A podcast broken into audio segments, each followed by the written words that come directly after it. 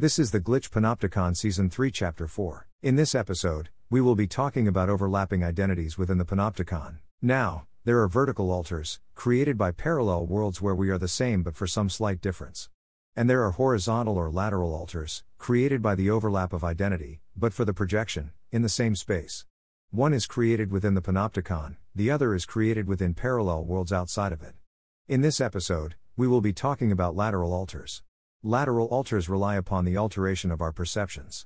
As our appearance is simulated within the panopticon, consciousness miscible within any body as placeholder, individuals can coexist within the same cell or spatial space, while having completely parallel lives. In other words, our bodies can be carriers of multiple identities, some which may be completely different from who we think we are.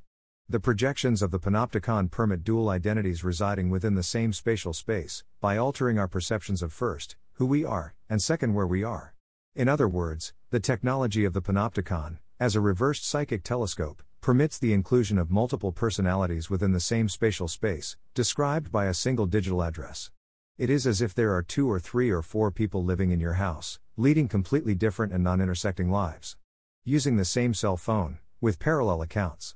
For example, I may believe that I am an Indian descent male, when in fact, my alter is a Caucasian male. Both of us could use the same cell phone. Could work different jobs, at different times, sleep at different times, and in every other way never intersect. While our perceptions are altered of our appearance, the consciousness is carried in a single body, albeit with non overlapping input and outputs. This follows from the technology of a psychic telescope. In that, substitution of the receiver for subject relies upon a similar principle. But in the case of lateral alters, dual monologues are transmitted to the same receiver, producing bifurcation of identity and consciousness. In effect, a psychic telescope can be used to place one consciousness in a dissociative state, during periods of isolation. That consciousness may believe he is sitting at home, or playing with his cat, or watching television, when in fact, his body is being used elsewhere by the other lateral alter. The panopticon is a device effective at the manipulation of consciousness. It is the manner by which overlap between subject and receiver occurs, as well as transmitter and subject. I do not know how many lateral alters are maintained in a given body, but it is clear that we all have at least two spatially localized alters. Using the same phone, parallel accounts, in the same body.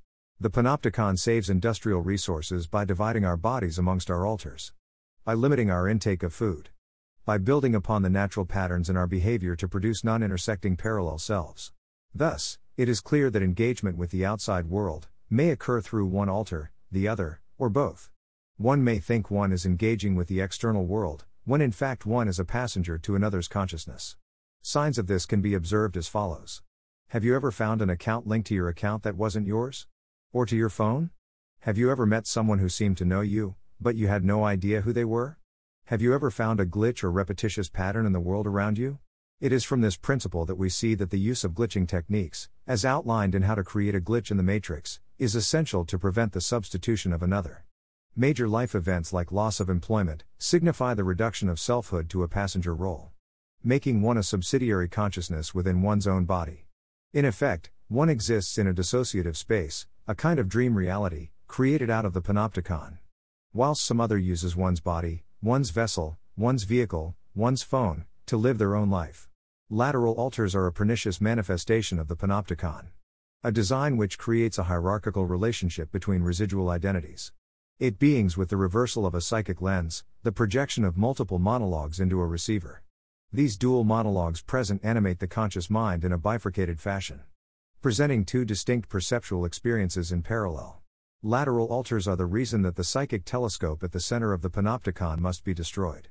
It is essentially a resource saving measure, but ultimately reduces us to a solipsistic reality, contingent upon our compliance with the agenda.